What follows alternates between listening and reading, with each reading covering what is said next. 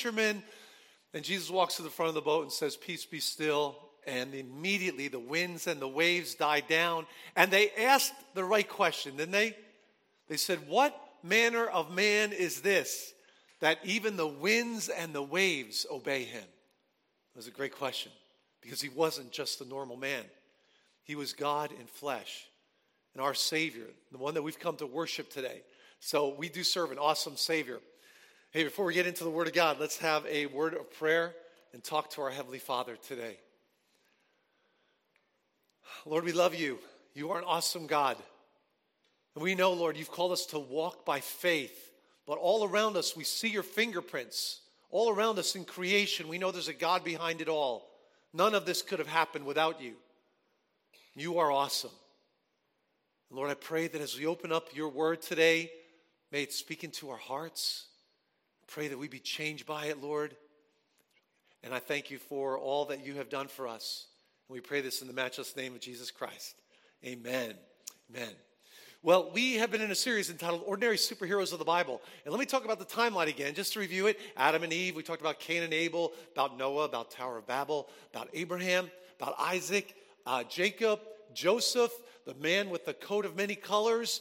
Then we talked about Moses, who freed two million slaves by the power of God. Then Joshua and Caleb, those two faithful spies. Rahab, the prostitute in Jericho, who gave her life to the Lord and is in the lineage of Christ. We Talked about the two judges, Deborah and Gideon, during the period of the judges, and then Ruth, and then Samuel, this amazing prophet, and then David, the man after God's own heart. And then last week we talked about Solomon and his wisdom, but how he compromised at the end of his reign and allowed idol worship into the nation of Israel, which led to a divided kingdom. After Solomon would leave the throne, the kingdom would be divided, and a prophet arose an amazing prophet of God by the name of Elijah. And that's the person that we're going to talk about today. This amazing prophet that arrives in Israel during very dark days in the nation of Israel. Let me just kind of go through the major movements, starting with the wandering in the wilderness. You know, after uh, Moses freed them, they went to Mount Sinai. Then for 40 years, they wandered in the wilderness. Then we talked about the conquest that took seven years. Then the period of the judges, 400 years. Three famous ones Deborah, Gideon, and Samson. The United Kingdom had three kings. All of them reigned about 40 years, which totals about 120 years Saul, David, and Solomon. But now we enter into a period known as the divided kingdom. Because when Solomon's son, Rehoboam, takes the throne, he has a question. Solomon had built the temple, he had taxed the people heavily. They had a question that asked Should we raise taxes or lower taxes? Now, we don't have to deal with that question today in modern day America. That's not a question we struggle with. But back then, they struggled with this question Do we raise taxes or lower taxes? And uh, Rehoboam's younger advisor said, Raise taxes, show them who's in charge. The older advisor said, You know, you need to lower the taxes. They were heavily taxed under Solomon. Give them a break. Well, Rehoboam takes the advice of his younger advisors, raises taxes, and there is a civil war. Just like God predicted, Rehoboam would only keep one tribe, the tribe of Benjamin. That was the only tribe that stayed faithful to the lead tribe of Judah. The other 10 tribes would form another kingdom. The northern kingdom, which was referred to from this point on as Israel, the southern kingdom was referred to as Judah. So when you read in your Bibles about Judah and Israel, you'll know Israel is the northern kingdom, Judah is the southern kingdom. And uh, after Solomon, who was a man that uh, we talked about, walked in wisdom, but he compromised, it led to a divided kingdom. Today I want to talk about this overcoming depression, discouragement in our lives. Because Elijah, even though he was a great prophet, and we're going to find out about some of the things that he did, he was a man that also, at one point in his life, struggled with discouragement and depression. And I want to look at the uh, struggle that he had and learn from it. The bottom line is this discouragement and depression are struggles that even the great heroes of the faith encountered. Elijah's battle in this area gives us a strategy for overcoming depression when it is present in our lives as followers of Jesus Christ. You know, virtually every hero of the faith had a period of discouragement had a period of depression. And when you look at America today, it's rampant. Our, country is a medicated country, and there is plenty of discouragement and depression around us. And even believers at times can struggle with it. I'd like you to turn your Bibles to 1 Kings chapter 19. 1 Kings chapter 19. If you have your Bibles, there should be one nearby. We love to open up our Bibles here at Riverview Church. If I was going to define discouragement, it would be this to lack courage. You can see it right in the word, can't you? Discouragement. Well, what we want to be as believers in Christ and as a church, we want to be encouragers. We want to give courage to people. If you're a husband, you want to encourage your wife. If you're a wife, you want to encourage your husband. If you're a parent, you want to encourage your kids. But there are times when we feel discouraged, to feel deterred and defeated, to be disheartened. And if you're like me, you've had times of discouragement. I see depression as a longer period of discouragement, a deeper period of discouragement. And in this divided kingdom, there was plenty to be discouraged about. Let me kind of give you an idea of what was happening. The northern tribe of Israel had 10 tribes. The southern kingdom had Judah and Benjamin. That's why Paul was so proud to be of the tribe of Benjamin. Remember, he says that in the book of Philippians? I am the tribe of Benjamin. Why was that so special? Because that was the one tribe that stayed true to the lead tribe of Judah, and from that point on had special status in the nation of Israel. But in the north, a very sad situation. Over the next 350 years, a little bit less because the northern kingdom was destroyed earlier, but out of 19 kings, zero followed after God. None of them and Elijah was mostly a prophet to the northern kingdom of Israel. You can imagine how discouraging that can be. 19 kings, that's a lousy record, amen. You would never make it into March Madness with a record of 0 and 19. Zero wins, 19 losses. That's a terrible record. The southern kingdom, a little bit better, but not much. Of the 20 kings of the southern kingdom, eight of them followed after God. Only eight. Eight for 20. Those are dark days in the nation of Israel, especially when you consider all that God did for the nation of Israel, all the ways in which He showed Himself strong. But they still rebelled against Him. And Elijah shows up on the scene during these very dark days when idol worship was rampant, Baal worship was rampant in the nation of Israel, the northern kingdom. Let me tell you a little bit about Elijah. He lived around 850 BC during the reign of King Ahab and King Ahaziah in the northern kingdom of Israel. He confronts the sins of King Ahab.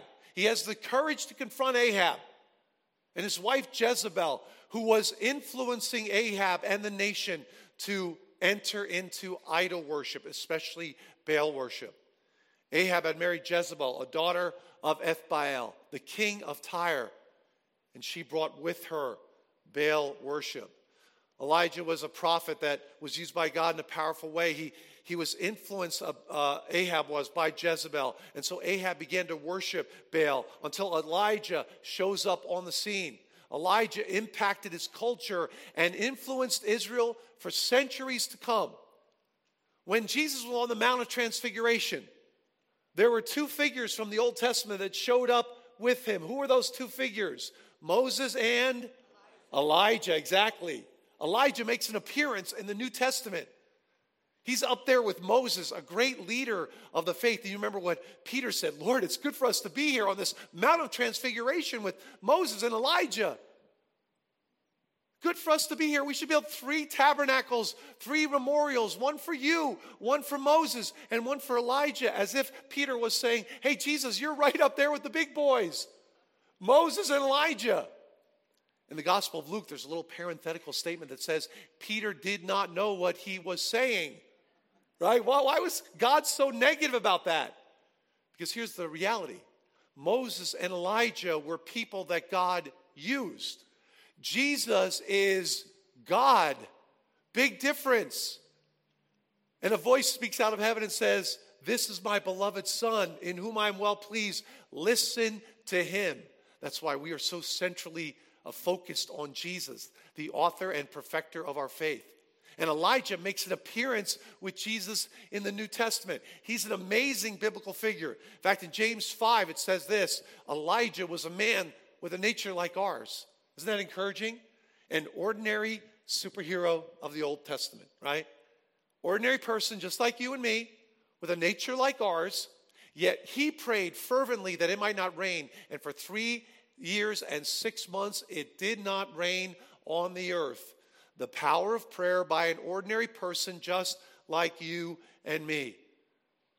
Elijah would have a major confrontation with the prophets of Baal and uh, other uh, idol prophets at Mount Carmel. We're going to talk about some of the things. He prayed for a drought, it came. He was fed by ravens. He had a miracle of flour and oil where it did not end. The supply kept re- replenishing. He was raised, uh, he raised the widow's son back to life, kind of miracles that Elijah did. Uh, in Samaria, he confronts King Ahab about his sin. And then in Mount Carmel, he says in 1 Kings chapter 18, hey, bring all your prophets to Mount Carmel. We're going to have a showdown between your God and the false gods that you worship and my God, Elijah says. And there was a showdown at Mount Carmel. He prays for fire out of heaven. He defeats the prophets of Baal. He ends the drought. He runs 17 miles to Jezreel. He even beats a chariot after that event. And then flees 90 miles to Beersheba. Why? Because Jezebel threatened his life. He fell into this major discouragement in his life. That's found in 1 Kings chapter 19, and that's what we're going to look at today as he flees from Jezebel after this amazing victory. He meets 400 prophets of Baal. If you turn to 1 Kings chapter 18, 400 prophets, 400, I'm sorry, 450 prophets of Baal, 400 prophets of Asherah. He meets at Mount Carmel. He calls fire out of heaven, and the false prophets are killed on that day. The people rally around him. As fire comes out of heaven and consumes the offering that was there on Mount Carmel. You probably remember the prophets of Baal and Asherah. They were praying, they were cutting themselves. Elijah was mocking them, saying, Pray louder. Maybe your God is entertaining somewhere, or, or maybe he's relieving himself starts mocking the prophets of Baal. And then when Elijah steps up, he has them pour water over the altar, calls fire out of heaven, and the prophets of Baal are killed. And a mini revival happens in Israel. The problem is, Jezebel hated Elijah, threatened his life, and said, I'm going to kill you, Elijah. I'm going to murder you. I'm going to, I'm going to take your life. And Elijah runs for his life. He runs from Mount Carmel down to Beersheba, and then from there, ultimately to Mount Sinai, where he has an encounter with the living God. I want to read from chapter 19, verse 1 about Jezebel's threat. Let's read together. It says this Ahab told Jezebel all that Elijah had done, how he had killed all the prophets with the sword. Then Jezebel sent a messenger to Elijah saying, So may the gods do to me and more also, if I do not make your life as the life of one of them by this time tomorrow. Elijah, by this time tomorrow, you're going to be dead. Then Elijah was afraid, and he rose and ran for his life and came to Beersheba, which belongs to Judah, and left his servant there. But he himself went a day's journey into the wilderness and came and sat down under a broom tree, and he asked, that he might die. Elijah basically becomes suicidal. Lord, take my life. I want to die. Saying, It is enough. O Lord, take away my life, for I am no better than my fathers. And he lay down and slept under a broom tree. And behold, an angel touched him and said to him, Arise and eat. And he looked, and behold, there was a head of cake baked on hot stones in a jar of water. And he ate and drank and lay down again. And the angel of the Lord came to him a second time and touched him and said, Arise and eat, for the journey is too great for you. And he arose and ate and drank and went in the strength of that food 40 days and 40 nights to Horeb, the mountain of God, also known as what mountain? Mount Sinai, right? He goes to Mount Sinai. He has his own 40 day and 40 night experience, his wandering in the desert, if you will, with the struggle that he was experiencing. Then he came to a cave and lodged in it. And behold, the word of the Lord came to him, and he said, What are you doing here, Elijah? I'm going to stop at this point in the passage. Here's the first thing I, I think we can learn. Even though we understand Elijah's fear, right? Jezebel was a powerful woman. King Ahab was a powerful king. Jezebel threatened his life, but he had just won this awesome victory over 450 prophets of Baal, 400 prophets of Asherah.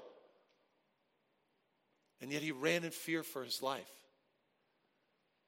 Now, I think what the Word of God is telling us here is when struggling emotionally over problems, resist retreating in fear. 2 Timothy 1 7 says this God has not given us a spirit of what?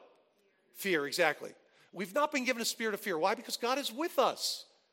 Elijah, God just gave you this amazing victory over the false prophets in Israel. A revival happened with the people. And now you're running in fear because of the threat of Jezebel. Elijah, instead of running in fear, have faith in God. No, I'm not saying you don't take wise steps. There were times even Jesus withdrew from the crowd who wanted to kill him, right? Because it wasn't his time. I'm not saying you don't use wisdom in your life, but not to run in fear and say, Lord, take my life. I, I, I want to die. I'm suicidal. He, he goes over the top and falls into this trap of fear. See, when I look at Elijah, I really feel like the focus that he had was on the intensity of his problems. The intensity of the problem that this powerful queen would have him dead by tomorrow. But I believe when we face our problems, instead of closing up in fear and becoming depressed and discouraged, and we all get it, we, we, we, we get there sometimes, but we shouldn't live there in a state of fear and depression. God wants us out of that. See, instead of looking at the intensity of our problems, what Elijah should have done, especially after the experience on Mount Carmel when fire came down from heaven and consumed the altar, he should have focused on the immensity of his God, how powerful his God is. And I know in my own life that that's a reminder for me. Now, focus on the immensity of your God.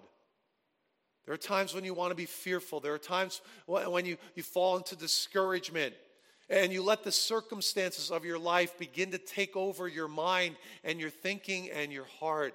And I know God wants me to draw near to Him. God wants me to worship Him like we talked about last week or two weeks ago, I'm sorry, uh, pulling into worship and worshiping God as we face the struggles. That, if you read Psalm 73, that, that's one of my favorite Psalms. Asaph is the psalmist. He struggles over the prosperity of the wicked. But then there's an amazing turn in the, in the psalm after he says, Have I been wasting my time, God? He turns and says, When he goes to the sanctuary of God, that's what makes him a hero. He pulls near to God. He goes to the sanctuary and worships God and says, Who have I in heaven but you, God? There's no one else. You hold me by your right hand, God. He focused on the immensity of his God. And I know in my own life that's, that's an important quality that I need to develop and strengthen to focus on how immense our God is. See, there are a number of factors of depression. Uh, uh, for Elijah, his depression came after a time of intense ministry output. He faced 850 prophets on Mount Carmel calling fire out of heaven. And they were all then killed by the people of Israel when they realized that Elijah was serving the living God. That was an intense ministry output. And sometimes our discouragement and depression can come after intense times of activity in our lives, even ministry activity, after relational conflict between those prophets and himself, after physical exhaustion. He runs 17 miles to Jezreel, then 90 miles to Beersheba, then goes to Mount Sinai, physically exhausted. Here's another factor of depression. Sometimes depression can come after a major victory. after a mountaintop experience. Maybe you've had that spiritual mountaintop experience and afterwards fell into discouragement for whatever reason. Or maybe after a huge disappointment in your life, maybe a disappointment with how you feel God is operating in your life or in this world, maybe a major disappointment with another significant person in your life that's let you down, that's hurt you. But in those times, in all of those situations, we ought to be followers of Christ that focus on the immensity of our God, that our God still holds us in his hands. And he's working in those problems, in those uh, disappointments, in those hurts, in those struggles to make us stronger. Here's the second thing I want you to know about Elijah and how we can avoid these long periods of discouragement and depression in our lives. When feeling attacked and defeated, reject the tendency to isolate yourself. Do you see what Elijah does? After this amazing victory at Mount Carmel, he leaves his servant and goes off alone and lays under a broom tree somewhere, totally isolating himself from other people around him. And I've met believers like that. Maybe you have as well. Believers that have said, Well, yeah, I'm a follower of Jesus, but I was hurt in the church, so I don't go to church anymore. I was disappointed by a Christian, so I've left the faith. I was giving blood down at Palomar Medical Center, and uh, this woman who was taking my blood, I, I just mentioned to her, Oh, so where do you live? And oh, do you go to church? I said to her. She said, No, I don't go to church. I said, Well, I'm a pastor. I'd love for you to come to my church. She said this, You know, I was disappointed with the church years ago, so nature is my church right? I don't know if you've heard that, right? Nature. I love just going out in the, the woods, out, outside, just to be with God in nature. And I said, well, you know, that's nice to do that, but that falls short of what God's plan is for you. Because God says in Hebrews 10 25, do not forsake the assembling of yourself together with other believers. That there's an encouragement that comes with that. And I said, by the way, besides being a very gifted phlebotomist, taking my blood, you have other gifts as well. God's given you gifts and abilities. And those gifts and abilities have been given to you to serve others in the church. And she said, Well, I just want you to know God and me, we're on good terms. and I said, Well, I understand, but as a pastor, I have to tell you that the Bible wants you to use your gifts and abilities for Him in a body of believers called the church and uh, you're always invited.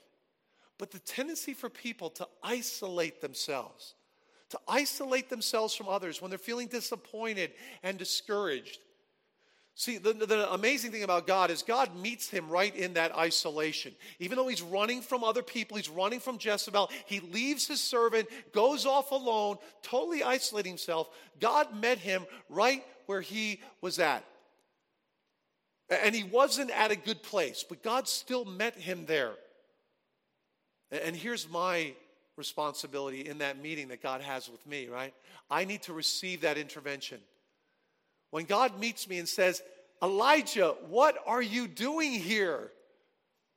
That was a great question. Like, well, what's the purpose of your being here? Why have you isolated yourself like this? And Elijah thinks that he's alone, right? He has this really negative perspective. He says, You know, I alone am left. They, they, this is what he says in verse 10. He said, I've been very jealous for the Lord, the God of hosts, back in chapter 19. For the people of Israel have forsaken your covenant, thrown down your altars, and killed your prophets in the sword. And I, even I only am left, and they seek my life to take it away. Now, that wasn't accurate. See, when you fall into a period of discouragement, you start saying these really negative things that aren't really true. You start thinking these negative thoughts about God and about you and about others that are not really true. In fact, the people of Israel had just killed 850 false prophets. In fact, God would later say to him these very words. He would say, Yet I will leave 7,000 in Israel, just in the northern kingdom, all the knees that have not bowed to Baal, and every mouth that has not kissed him. God was in essence saying, Hey, Elijah, you're not alone. There's 7,000 others who've not done what you've not done. You've not served Baal. You've not kissed his, his statue. You're not serving Baal. There's 7,000 others just like you. And so many times, my friends, I want to tell you, we can tell ourselves lies and build this perspective that is not accurate because we've fallen into this discouragement and depression. And what God wants us to do is, like the old hymn says, to count our blessings, to count the blessings that we have in our lives, to realize first and foremost, above all else, we are adopted into the family of God. We are a child of the living God, and that our eternity is secure in Him. With that alone, we should be able to march through, march through our times of discouragement step by step, walk of faith, trusting God. I'm not going to start thinking negative thoughts, destructive thoughts about God or about me or about others. And by the way, you're not alone. And by the way, you're not the only person that's gone through discouragement and depression. Every person here, my guess would be, has gone through a time of depression and discouragement in their lives. You're not alone in that. That's why here at the church, you can take off your masks and be real. There have been times in my life I've been depressed and discouraged. And yet, God is a faithful God who met me in that deep, dark time in my life, those times in my life, and was willing to pull me out by his love and by his truth and by the good news that he wanted to pour into my life. Hey, Elijah, there's 7,000 others just like you. And by the way, Elijah, I still have ministry for you to do. The, the job I have for you is not done yet. Here's another thing I see in the text from chapter 19. When feeling emotionally drained, identify potential physical causes. Do you know what the angel does uh, when the angel comes to Elijah in this passage? He's under a broom tree. The first thing the angel says is he doesn't say, Elijah, what is wrong with you, man? What is up with you? You are such a loser. You just had this amazing victory and now you're running scared from Jezebel. He doesn't say that. What he says is this The angel touched him and said, This verse 5 Arise and eat. And he looked, and behold, there was at his head a cake, cake baked on hot stones and a jar of water. A cake baked by God. That must have been an amazing cake. Amen. Wow, that would have won any cake contest. See, what the angel does is realize there are physical causes for Elijah's depression. He's been running for a period of time, exhausted. And God meets him in that physical exhaustion, right where he's at.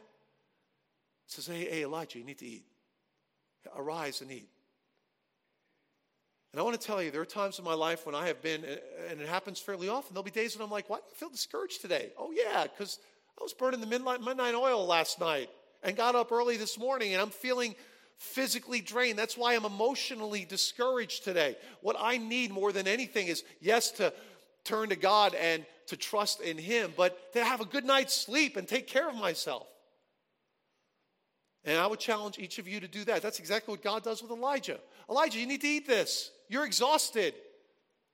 You're laying here wanting to die because you are totally exhausted. And it's a slippery slope downward, isn't it, in our lives? When you think about depression and discouragement. See, what happens is we lose our biblical perspective. We think we're alone. We think God can't use us. We don't think we're making an impact. We don't think we have the potential to make an impact. We, we fall into this distraction and deception. And I, I gave you this on the notes this, this downward spiral. Then he focuses on his problems. They're out to kill me, God.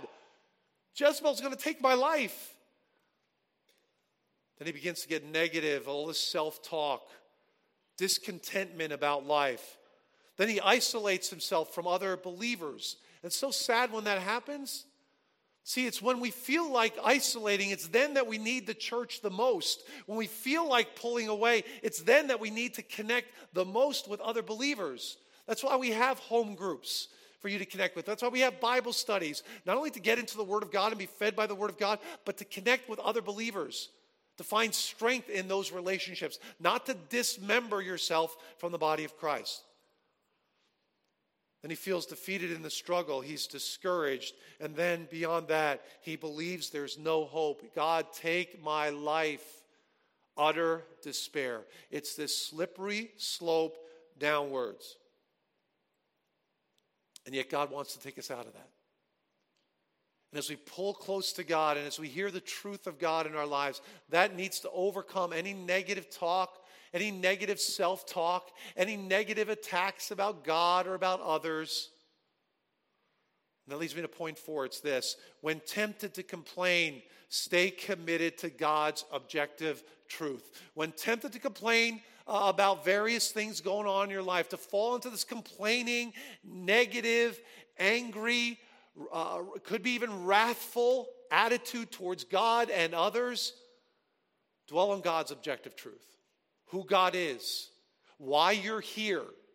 The fact that you live in a sinful world that can be discouraging. But the fact is, God told us to fear not, that He is with us, that He never leaves us, He never forsakes us. And there are people that fall into this negative habit of complaining about God and who God is and getting into a boxing match with God. And I tell people all the time, your arms are way too short to get into a boxing match with God. There are so many issues that uh, in my life over the years that I have struggled with. Yet the bottom line that I arrive at is God, I still trust you. I don't fully understand why this happened or why that happened or why I'm feeling this way. But God, I still trust you. Still trust you.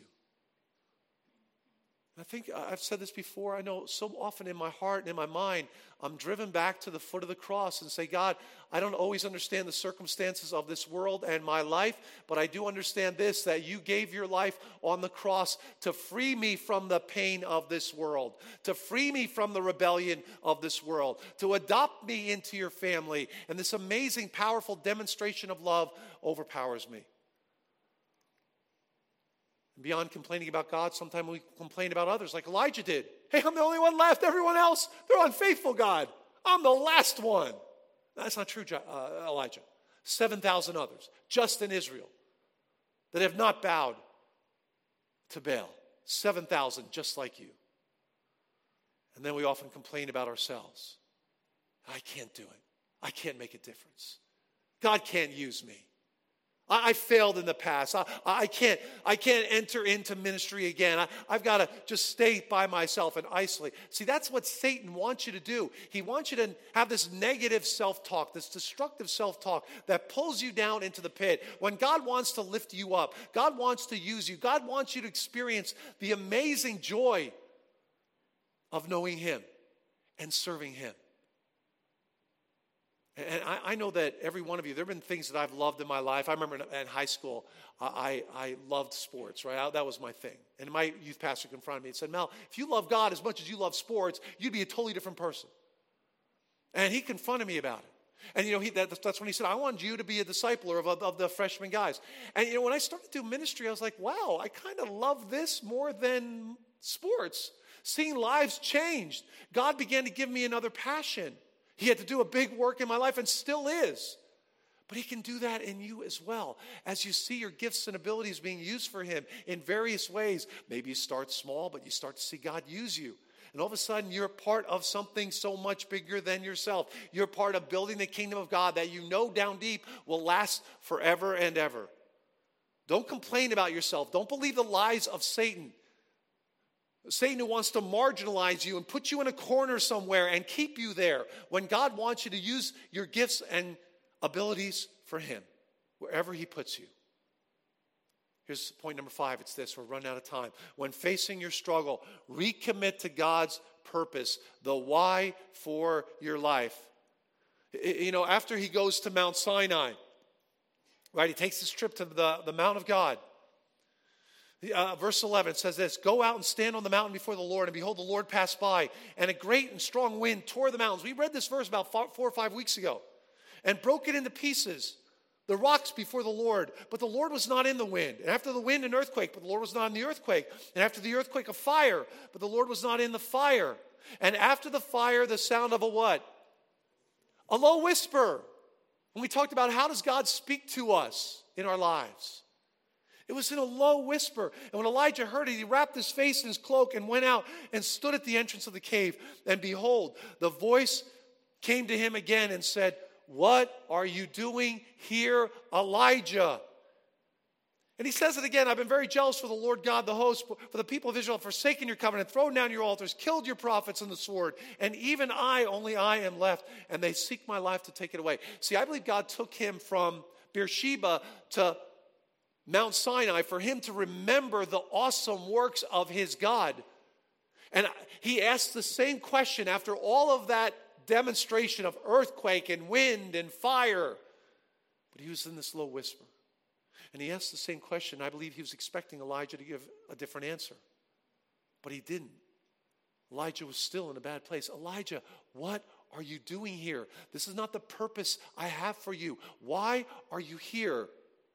And he falls into this negative talk. I've been very jealous for the Lord God of hosts, for the people that have forsaken your covenant. I, only I, am left.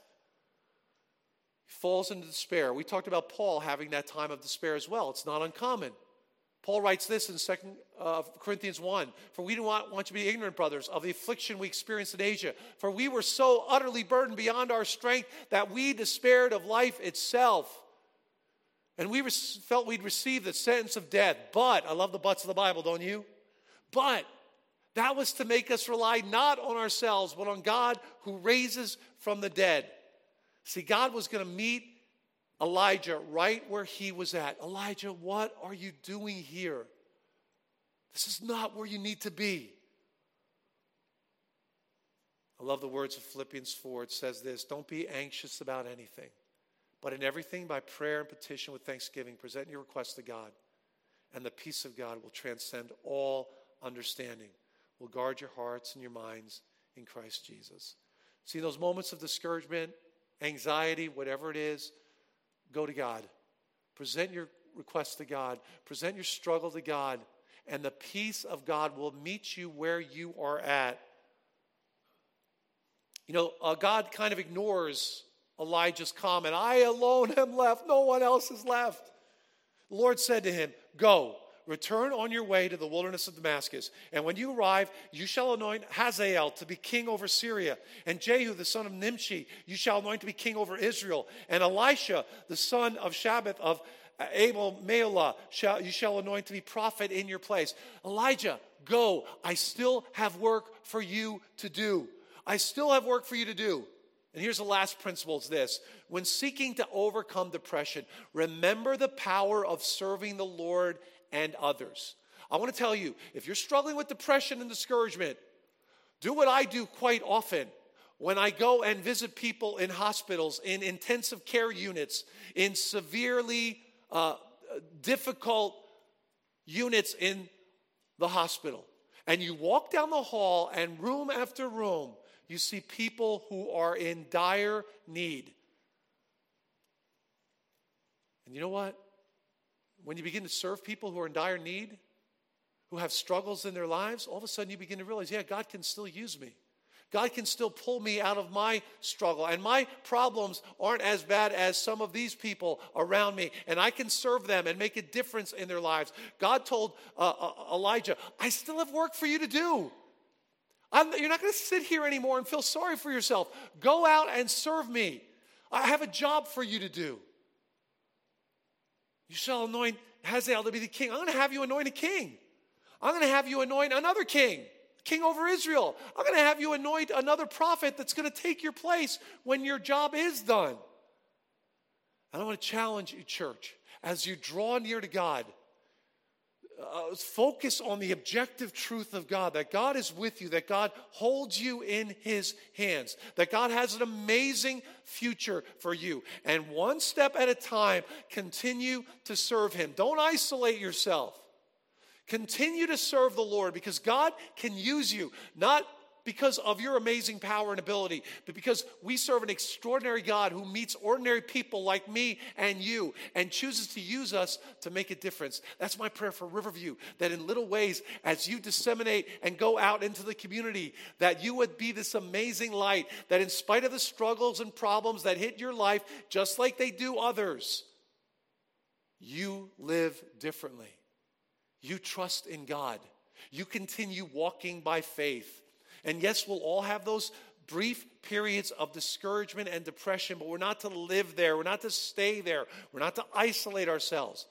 but to believe in our hearts that we serve the living and almighty God of this universe that has your life in his hands. Amen, church? Amen. Let's pray together. Lord, I thank you for the honesty of the Bible. Uh, if this was just a PR piece, a public relation piece, this story about Elijah wanting to die would have never made it in the Bible. But God, your Holy Spirit directed this story to be here for a reason because all of us struggle at times with discouragement. I pray, God, that every one of us would know deep down in our hearts that you are with us. You live inside of us. You challenge us to walk by faith, but we have this great hope backed up by the death and resurrection, Father, of your Son, Jesus Christ. And our hearts believe today. We believe you, Lord. And we pray this in the matchless name of Jesus Christ. Amen. Let's all stand and sing this song. Put your hand in the hand of the man who stilled the water. Put your hand in the hand of the man.